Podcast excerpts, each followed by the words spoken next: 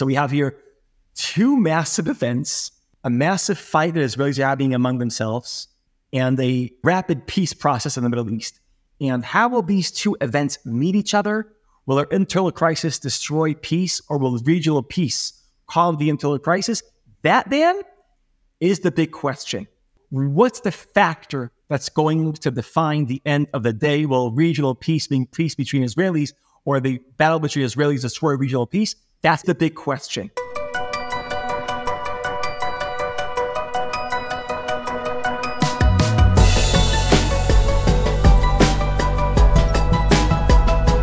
Are you pessimistic about Israel's future? My new book, which I wrote with my Startup Nation co author, Saul Singer, should give you reason for optimism. I care deeply about Israel. I'm endlessly fascinated by Israel. And in just about every spare moment I have, I'm reading about Israel, talking to Israelis. I travel to Israel regularly. My mother lives in Israel. I have two sisters who live in Israel. I have nieces and nephews who've all served in the army living in Israel. Heck, this podcast is actually produced by an Israeli. Now, some may say this is a fraught period for anyone who cares about Israel, me included. Perhaps the jury is still out on this matter. But in our new book, The Genius of Israel The Surprising Resilience of a Divided Nation in a Turbulent World, which is our follow up book to Startup Nation, in this new book, we write about the health and resilience of Israeli society, a topic that could not be more relevant to this period. And we're doing a special pre order campaign for my loyal podcast listeners. If you order the new book between now and this Friday at sundown, that's the key point sundown. I don't want you ordering this book once Shabbat kicks in. Simply forward any confirmation of your book purchase to book at dansenor.com. That's book at dansenor.com. And I'll send you a special chapter sampler that deals with issues being debated in Israel and about Israel right now. It will give you a taste of, you know, what's to come in the book and help you keep informed as these debates are raging right here right now even before the book is published. So please go online today, pre-order the book and send confirmation of your purchase to book at dansenor.com and we'll send you something to read. You can even read it over Yom Kippur. Actually, don't read it over Yom Kippur. Liel Leibovitz from Tablet Magazine is actually a voice in the book, and he just told me today that he is planning to read a few chapters over Yom Kippur, and I cautioned that he not read it on an empty stomach. That's not the kind of feedback I want to get. But anyways, I digress. One of the most illuminating characters in our book is Micah Goodman, who has been on our podcast before. I've actually have interviewed him when I've been in New York, I've interviewed him in person in, in Israel. Micah is fascinating guy. He's on the speed dial of a number of Israeli political leaders. He's a polymath, having written books ranging from biblical lessons for the modern age to Israel's geopolitics. His books include Catch 67, The Left, the Right, and the Legacy of the Six Day War, and more recently, The Wondering Jew. Not the Wandering Jew, The Wondering Jew Israel, and the Search for Jewish Identity. Not only have all of Micah's books been bestsellers in Israel, but he's essentially created a new genre books that bring core texts of Jewish thought to a general secular audience. Micah also hosts the most downloaded podcast in Israel. Now, why did I want to talk to Micah? A, he is the voice of one of the most powerful quotes in the book, in what is probably my favorite chapter, one of my favorite chapters in the book, and he and I talk in this conversation about that quote. You'll have to listen to the conversation to hear that quote. And Micah and I have recently been talking over the last few weeks about what the effect will be of a potential normalization deal between Israel and Saudi Arabia on Israel's domestic political crisis. In other words, could the fast moving train, which is diplomatic and economic normalization between Riyadh and Jerusalem, actually upend for the better and stabilize Israeli politics and, in a sense, protect Israeli democracy if you are of the view that Israeli democracy is under threat. That's the role that Mohammed bin Salman may be playing in this crazy topsy turvy time in Israeli politics. So, Micah and I have talked about that offline. I asked him if he would come online so we could have a conversation uh, in front of all of you about it. He's got a lot of interesting insights. Micah Goodman on whether Saudi Arabia's MBS can bring some normalcy to Israeli politics. This is Call Me Back. And I'm pleased to welcome back to this podcast my longtime friend, Micah Goodman, who, when I last got together, we sat in his home in Israel and had a fantastic conversation.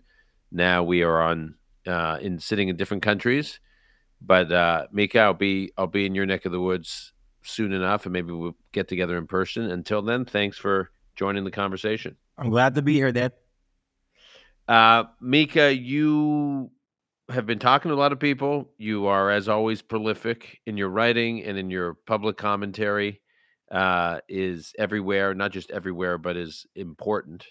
Uh, so it, it not only is voluminous, but it has depth and impact. And um, I, I feel like you, more than most, really have a balanced take on what's happening in Israeli society uh, during these tense times. So I just want to start high level where are we in the midst of this crisis period, what some would call a, a crisis period for Israeli society? Okay, so so here's highest level. Let's think about what the role of government is. Governments are formed according to Thomas Hobbes. This is how big picture we're going to start with, starting with Thomas Hobbes, is that anxiety is what creates governments, is a justification for the existence of governments that use political power in order to govern people the legitimacy comes from anxiety. The anxiety that there would be no government, I'll have no protection. No one will protect my life. No one will protect my rights. I need a government to protect me from bad people, from thieves, from robbers, from murderers, from enemies, from Hezbollah, from Iran. That's why we need a strong government. We want to be protected through the power of the government. We want to be protected by the government. But if you also have liberal sensitivities and then when I say liberal now, I mean classic liberalism. I mean John Locke, I mean John Stuart Mill. Classic liberalism is that I have another set of anxieties. I'm not only afraid of robbers and murderers and terrorists, and therefore I need a government that will protect me. I am also afraid of the of the government itself. Because I'm giving the government the power to protect me, but how do I know and what guarantee do I have that the power I give to the government so it could use that power to protect me, that the government won't use that power against me? And what the founding fathers of your country, then, of the United States of America, specifically James Madison, realized is that the only way for us to have two protections to be protected by the government and then to be protected from the government is to have separation of powers. And that is now, I want to just just analyze Israel using our need, our yearning for double protection. To be protected by the government and to be protected from the government, from the power of government. And here's the way to think about it.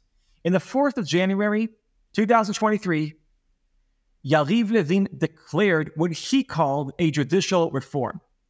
Israelis were listening to him and had a panic attack. Many Israelis had a panic attack because effectively implementing his judicial reform means that we won't be protected from the government anymore.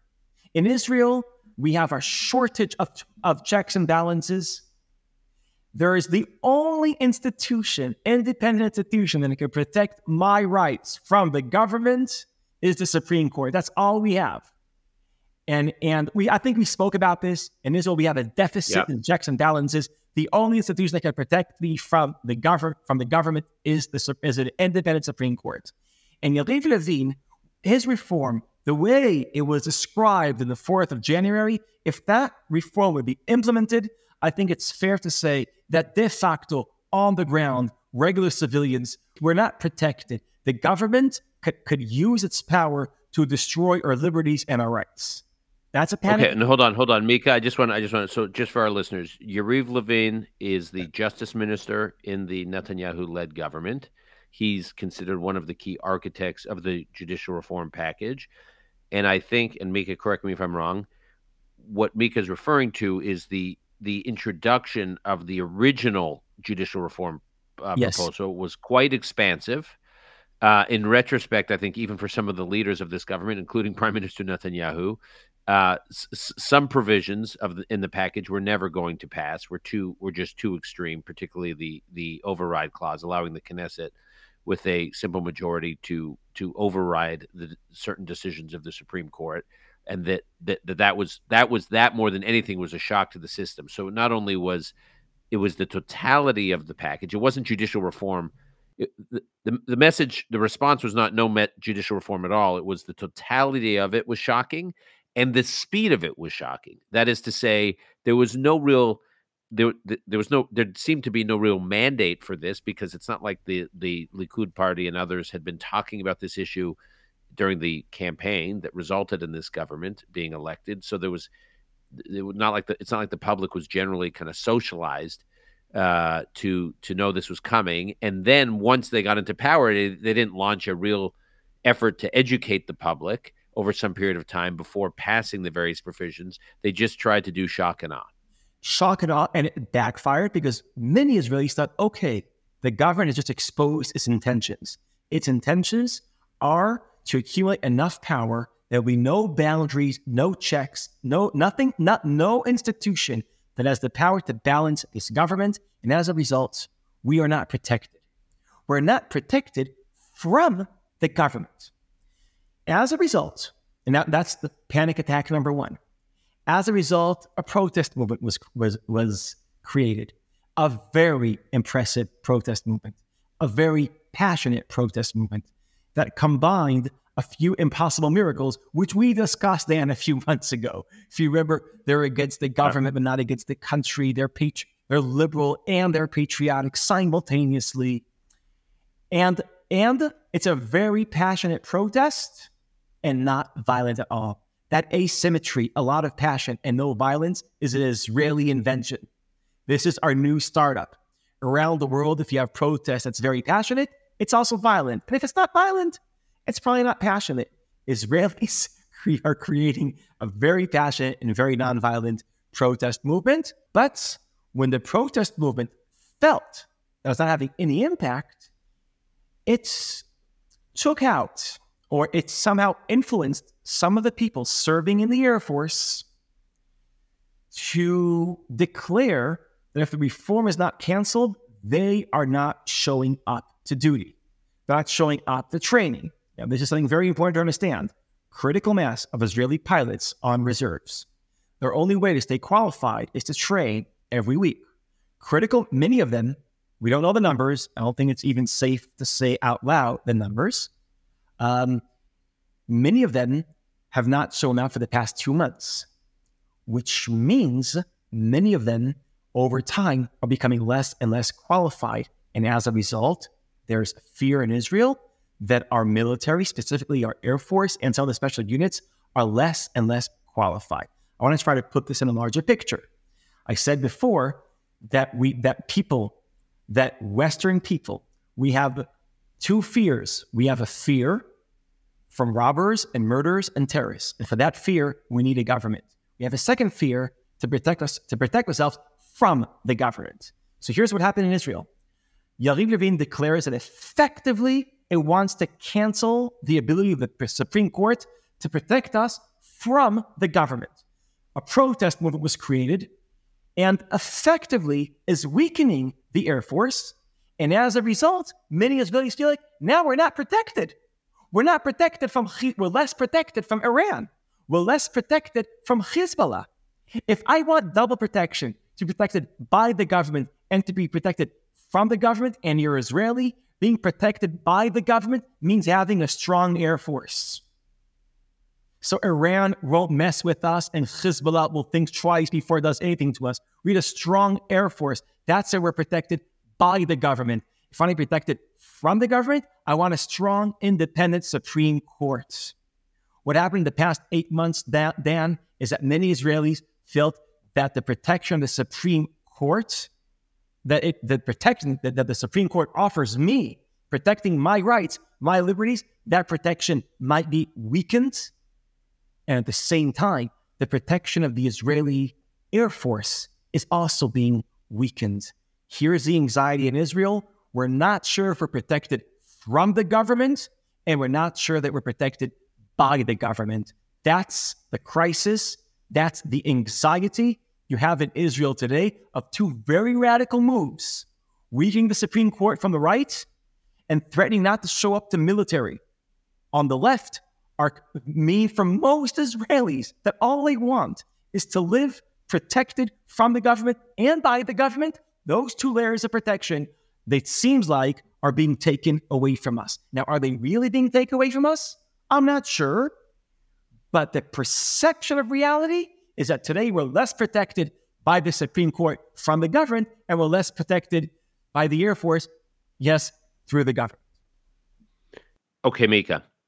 If the government said right now, we're pausing everything on judicial reform, we're not going to make it make another move. There's this reasonableness clause change that has been made.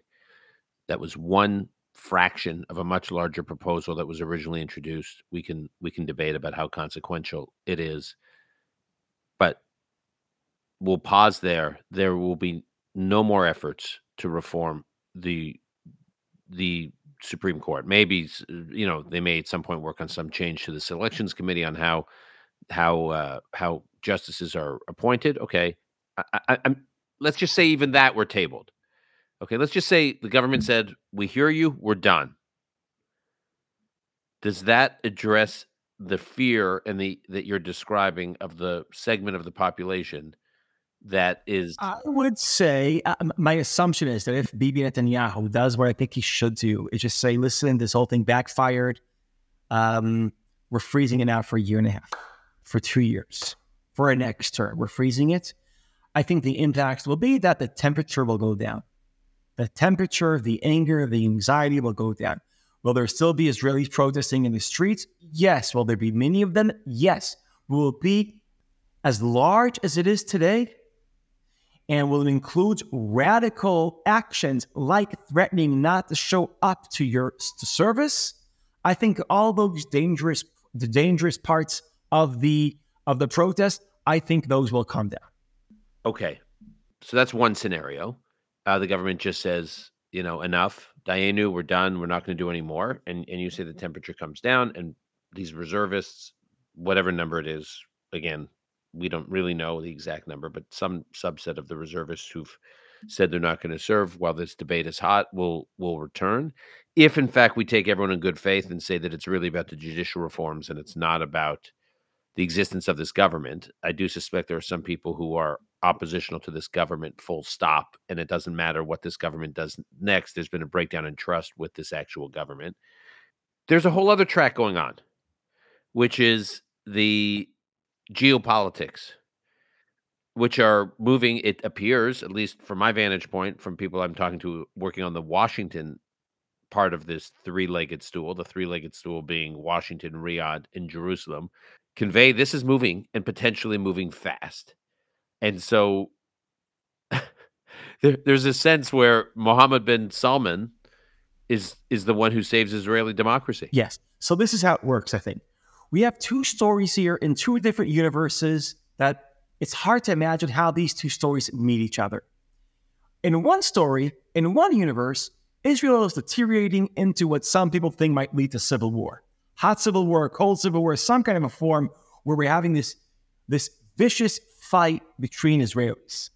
That's the direction of it. Oh, by the way, and this fight that Israelis are having is being given birth to three new other problems. We have a diplomatic crisis, we have an economic crisis, we have a military crisis, and that triple crisis is all a result of the original crisis, this constitutional breakdown we have in Israel that led to this fight between Israelis. So one fight leads to a triple crisis. That's on the one hand.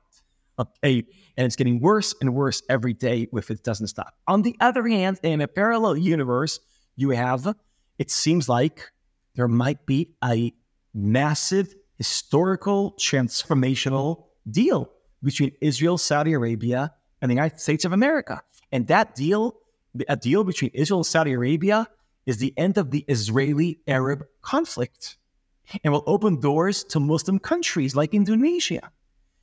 So it's so interesting. It's fascinating and weird how we have two different stories, two trains which are going to different destinations. One train of history is going to war, the second to peace. When I say war, I mean civil war. And when I say peace, I mean regional peace. The question is how do these two trains meet? What happens when the process that's happening in Washington and Riyadh, that process, what's the relationship between that process that lead to regional peace? What's the relationship between that process and our internal problems that are leading to civil war? So here's one theory. One theory is what you just mentioned there, is that regional peace will end our civil battle. It will prevent civil war. And how does that play out? It plays out the following way.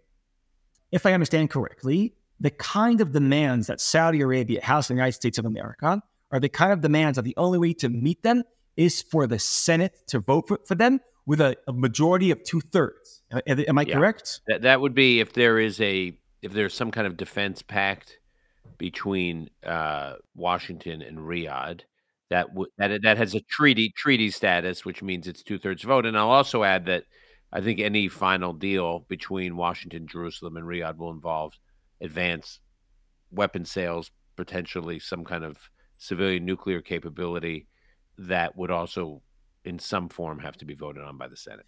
And the, the, the Senate needs to have a, a, a majority of two thirds, so sixty-seven. On, on a, if they have if any kind of treaty, so okay. any kind of defense. So if there yeah. a treaty, so it has to reach sixty-seven. Yeah. So so you need to bring Democrats and Republicans to vote for this. Yeah. the theory is that Biden will be the Democrats.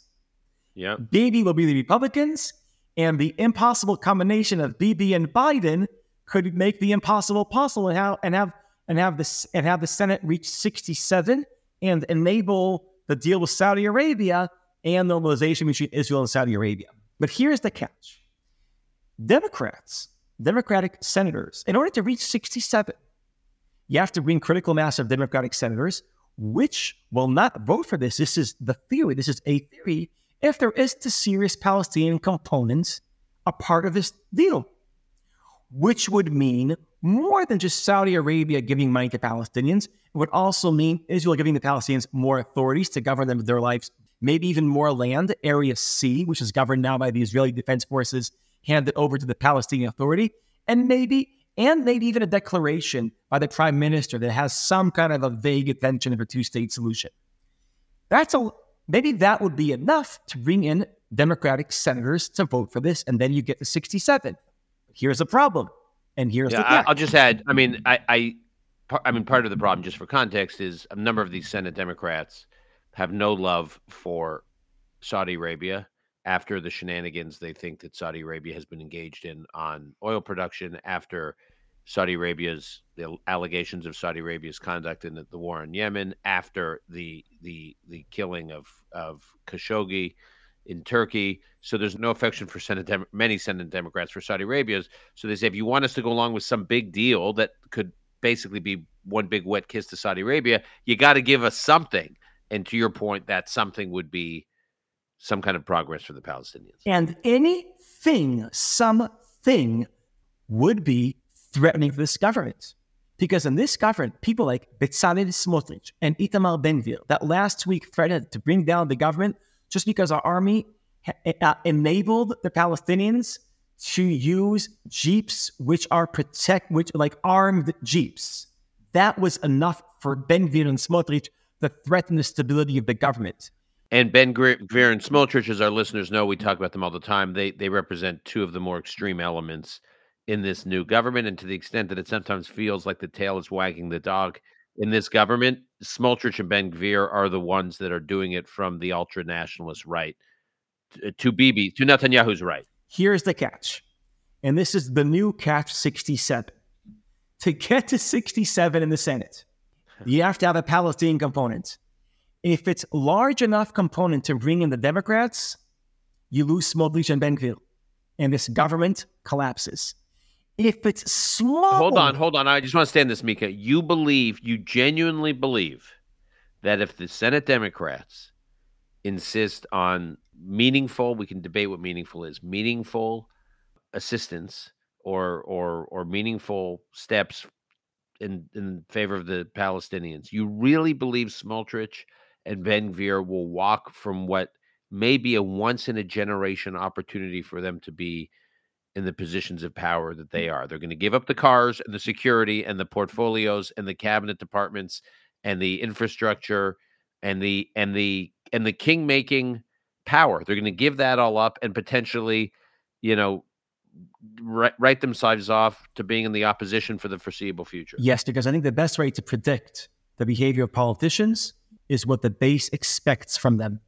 The base of Ben Gvir and Smotrich expect them to to not to compromise on one inch of the sacred land of of of, of Eretz Israel, of the Holy Land.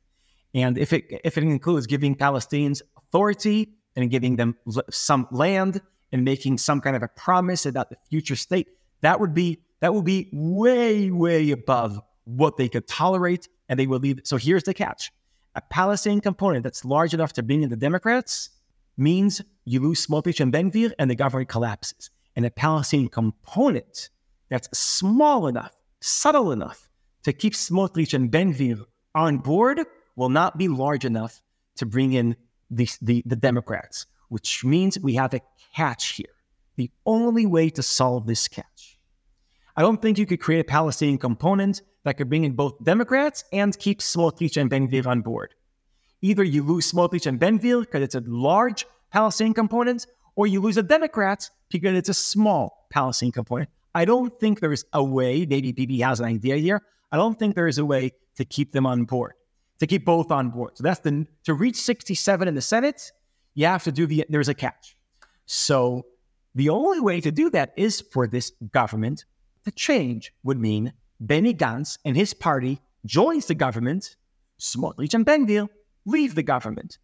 So so when you said before that the Saudi process might heal Israeli internal crisis, that's how it looks like.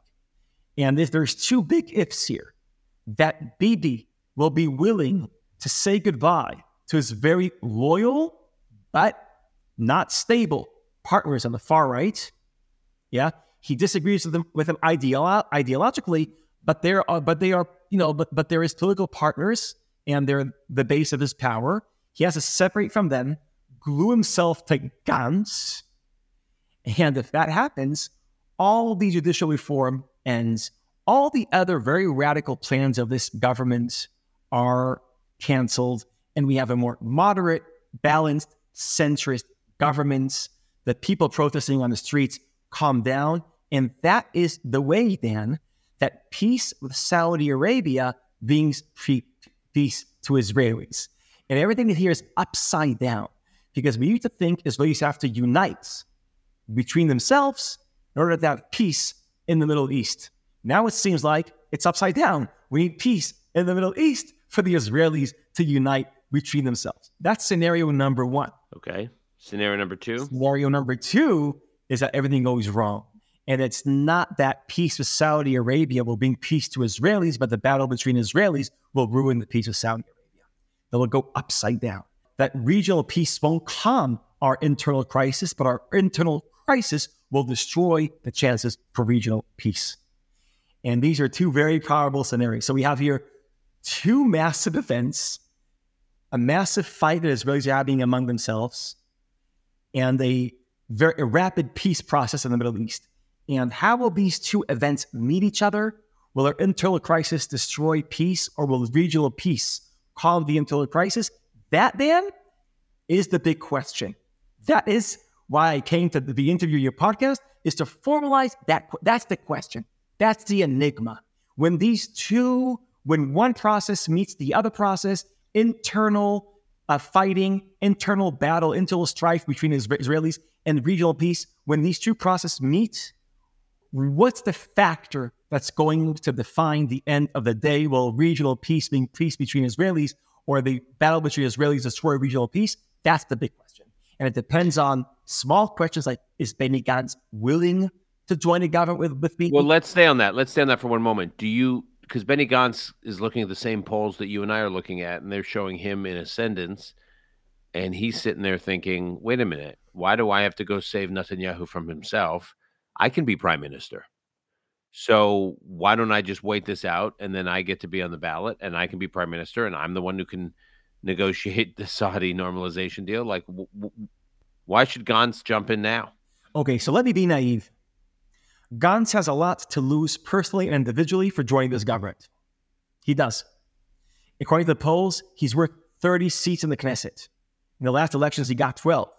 So he's more than he's more than doubling the size of his party. He, according to according to the polls, he's prime minister, and he might destroy all that by joining BB and saving BB. And just to remind you, last time he joined BB's government, um, there was a deal between them. BB was supposed to be prime minister for, for two years, and then Gantz was supposed to be prime minister. And BB never handed the power over to Gantz. He played some games, and in the end, uh, Gantz was cheated by Bibi. So this is the, so these are all very good reasons why Gantz will not do this. There's only one reason why he might do this. It's because Gantz, and excuse me for sounding very naive, doesn't only think about his short-term political gains or losses. He also thinks about what's right and what's good for our country.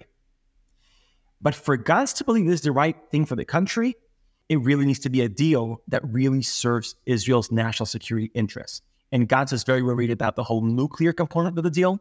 He's very worried about the strategic weapons moving from the US to Saudi Arabia. And the Palestinian component needs to be a serious component. Benny Gantz, um, in his campaign, the, the platform of his party was we can't end the conflict, but we have to stop ignoring the conflict. We have to start actively shrinking the conflict. He adopted the idea of shrinking the conflict. And if the deal with Saudi Arabia, Benny Gantz will feel that it's safe regarding our security and really actually does start shrinking the conflict with the Palestinians, he might be in a dilemma. He might say, I'm risking my political life in service of something that's more important than my political life Israel, because there's a triple win here.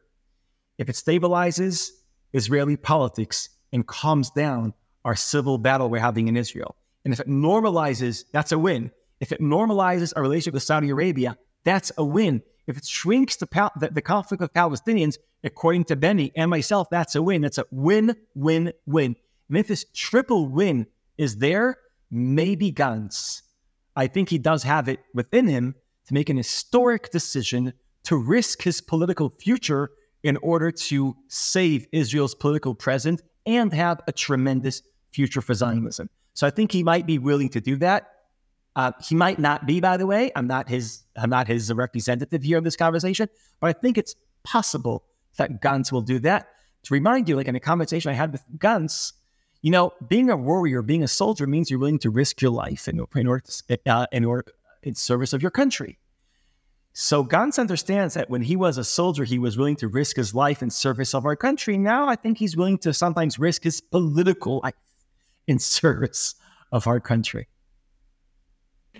Okay, Micah, I want to um, pivot here because it's relevant. Um, you, you and I have often spoken since this crisis began about. Obviously, there's a lot of complexity to this protest movement and this moment that feels very fraught in Israeli society, and yet there's something very inspiring about the reaction of Israel in the sense that these protesters from across political and ideological and religious lines and communities seem to be so engaged. And um and and the way they've conducted themselves more or mm-hmm. less uh has been has been quite inspiring even if you don't agree with every position they're holding or advocating for and um in our book which i mentioned in the introduction um there's we interview you extensively in the book and in one part of the book you said something and i was just struck when i when Saul and I would have our manuscript read by different readers before we finally submitted it to the publisher, there was one quote from you that especially stuck out, and people like repeatedly said without any prompting, "This is my favorite quote from the book. This is my favorite part of the book." And I just want to take a moment to read it. Uh, and this was from a hike we took with you, with which Saul and I uh, took with you. And, and I'm I'm reading from the from the from the book right here, where you where you say when you live in Israel, you feel like something big is happening all the time. Here, every Israeli feels like history is happening and we can touch it, like we can push it a bit. Meaning comes from two aspects. Meaning comes from two aspects. One, you feel there's something bigger than you, and two, you feel you have a role in that thing that's bigger than you. Big countries like America or China have really big stories, but they're too big to push. Small countries have really small stories. So, okay, I could touch history, but there's not much to touch. Israel is a small country with a big story. I just want to say that again. Israel is a small country with a big story. So its story is big enough to give you meaning and small enough for you to have influence on it. What do I mean by big things happening? And then you go on to describe then, and this was a couple years ago that we had this conversation for you, with you, what you meant by big things happening. So first of all, I how do you think about this current moment in the context of what you said to us that day? And two, what big things are happening right now? I think you're talking about some of them right now. Right. So I think the sense that so many Israelis feel like Israel is not something up there that we're observed. It's something that you own. It's yours. It's yours to play. It's yours to shape. There is a very strong shared sense of ownership. By the way, that is why we have such um, vicious we're having such a vicious fight now because we all feel like we own this country. It's ours. But there is a sense like, imagine how many initiatives we have now all around Israel. Just people building an initiative in Kiryat Gat, a, pro, a small protest movement in Mazkeret Batya. And I know like of reserve units that have their own initiatives to heal relationships between right wingers, left wingers, secular and religious. Israel now is blooming, it's exploding positively with initiatives of Israelis that feel like, I want to make a difference. I have an idea. This is what I'm going to do. Now, some of these ideas are how to have a very effective way to protest against this government. Other ideas are how to heal the heal the divides. And I, I know about this because uh, many of these people want to send me WhatsApps just to share with me that, they think I might have something to offer, and I can't answer all the WhatsApps, but I get many of them. I can't tell you at any moment I have five WhatsApps in my smartphone of another person with another initiative that he or she have the idea that will make the difference. Now, do any of them really make a difference? Some do, some don't, but do they all feel like they have a real chance of moving the needle? Yes, definitely.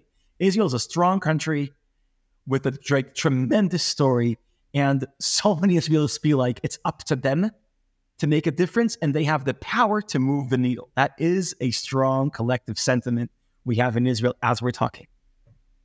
So I often ask people, friends, those I interview, people on this podcast, uh, but especially people actually on the left who are at the pointy end of the spear in the protests against this government and express at moments the greatest degree of despair. I asked them, "Are you are you pessimistic or optimistic about Israel's future, or somewhere in between?"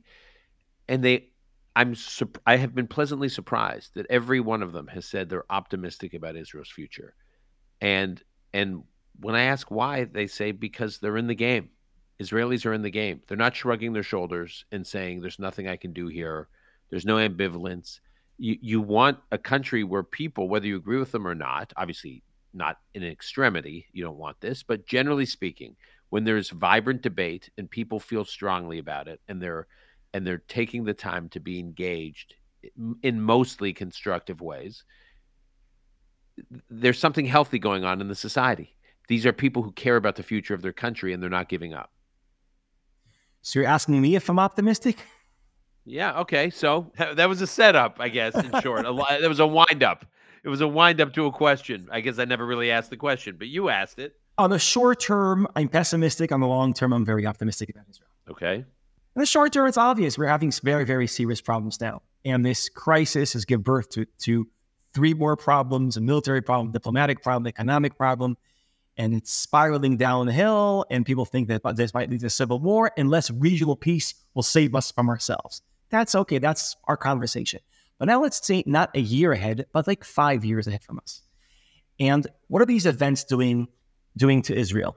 So, classically, when we think about the relationship between present and future, we think events in the present shape the future. But here's my question sometimes it's not the events that shape the future, it's the way we remember the events that shapes the future. It's the memory of the event more than the event itself that shapes the structure of the future. As we're talking, two things are happening. We have a very extreme government proposed very extreme policies that was met with a very extreme protest movement, and Israel is having a very serious fight and it's deteriorating. But also, we have a memory that's being created. And I think this is the content of the memory. Extreme right wing governments don't work. That's, I think, what we are all going to learn from this. And this is not a small thing, because until this government was created, extreme right wing government was a fantasy among many right wingers. It's called in Israel Memshelet Yamin al pure extreme right wing governments. This was a fantasy for many years. An extreme right wing government was a fantasy among the right. And this fantasy served a point. It was the following point. If you ask a right winger, you're in control ever since 1977. Yes, we had some moments with left wing governments, but for the most of the time, for the past 40 years, you're in government. Why isn't Israel the utopia that you promised us? Here's the answer. We were never really in government, never really in control. There was always a liberal or a centrist like Tzipi Livni, like Ehud Barak, like uh, like uh, uh, like Yair Lapid. There was always a centrist there that was blocking our ability to implement our pure right-wing policies. One day we'll have a right, pure right-wing government, and then Israel will, will turn into we all want it to be. Well, Dan, you know what the best way to ruin a fantasy is? To implement it. right, make it a reality. And as we're talking, what used to be a fantasy is now transforming into a very bad memory. When this episode in Israeli history is over, how will this be remembered? I think it'll be remembered. It would be a bad memory, a traumatic memory. And my only analogy for Israel after this government is Israel in the second Intifada. In the 90s, we had left wing governments. They had this fantasy of implementing pure left wing ideology, two state solution with Yasser Arafat, and this very and this very pure ideological way of thinking. And when you fall in love with an ideology, you become blind to reality. You try to implement the ideology on reality, and then what always happens, reality rebels against the ideology. And the second intifada destroyed left wing ideology for many Israelis. Israelis are traumatized. They're traumatized from pure left wing ideology. That's what happened to us in the second intifada. Dan, I think what's happening now in Israel is what's happening, what the second intifada did to the ideological left. This internal intifada, I mean, I don't mean intifada literally, this internal up, uh, chaos we're having in Israel is for the extreme right what the intifada was for the left. It's creating a trauma from extreme right wing politics. This means, I think, Dan, that Israelis, graduates of this government, will never want to repeat this coalition, will never want to repeat this government. And I include here many voters of the Likud itself. Many, like 40, 50% of voters of the Likud will never want to do this again. And I think what we have here, it's not that the trauma from the extreme rights will push Israel to the Israeli to the left. No, no. We still have the trauma from the left. I think now Israeli history is going to be marching to a new direction because now we will be carrying on our backs two traumas, two bad memories. We have bad memories from the left wing governments of the 90s, and now we'll have a bad memory of an extreme right wing government in 2023, which I think this, this double trauma, these two different sets of bad memories are pushing Israeli history towards the center. I think the future of Israel is balanced, centrist, moderate, pragmatic, Zionist governments. And if this happens, we'll know this happens because of this government, because of what we're going through, because of the damage that extreme ideology is doing to Israel today. I think Israelis are now developing immunity towards extremism.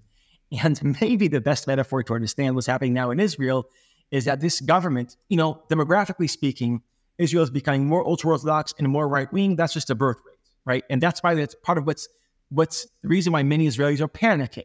They're afraid that when they see this extreme governments, Well, that's we're getting in the in the present the taste of the future 25 years from now. That's how Israel is going to look like.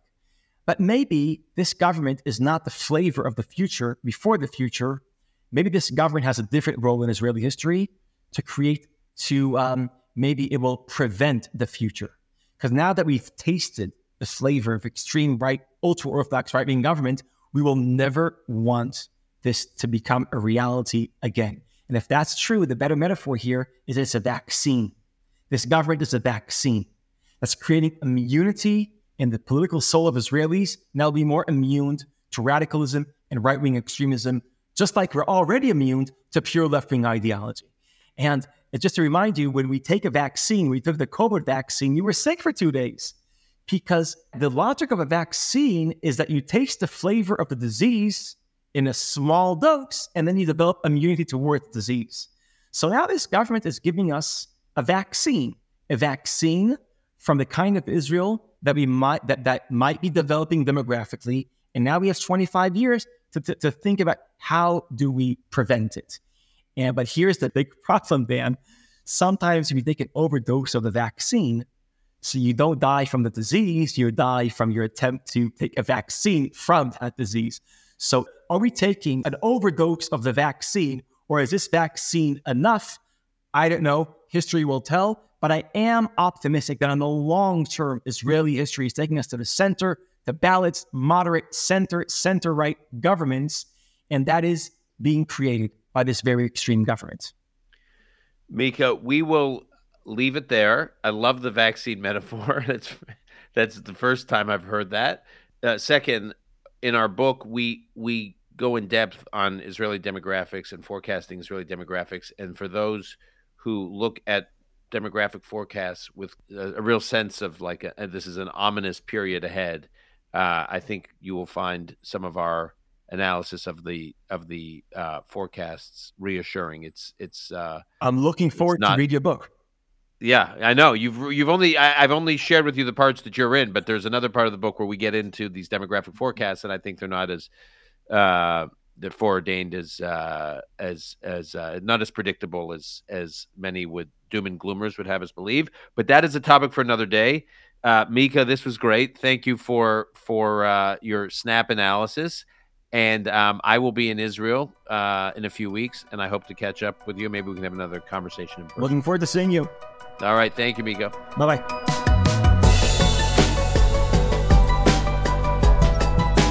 That's our show for today. Please remember to pre order your copy of The Genius of Israel and forward confirmation of your purchase to book at dansenor.com. That's easy to remember. Book at dansenor.com, and we will send you the chapter sampler in time for the weekend so you can read up and get up to speed and be informed and get a taster of what's to come when the book lands at your door when it is published.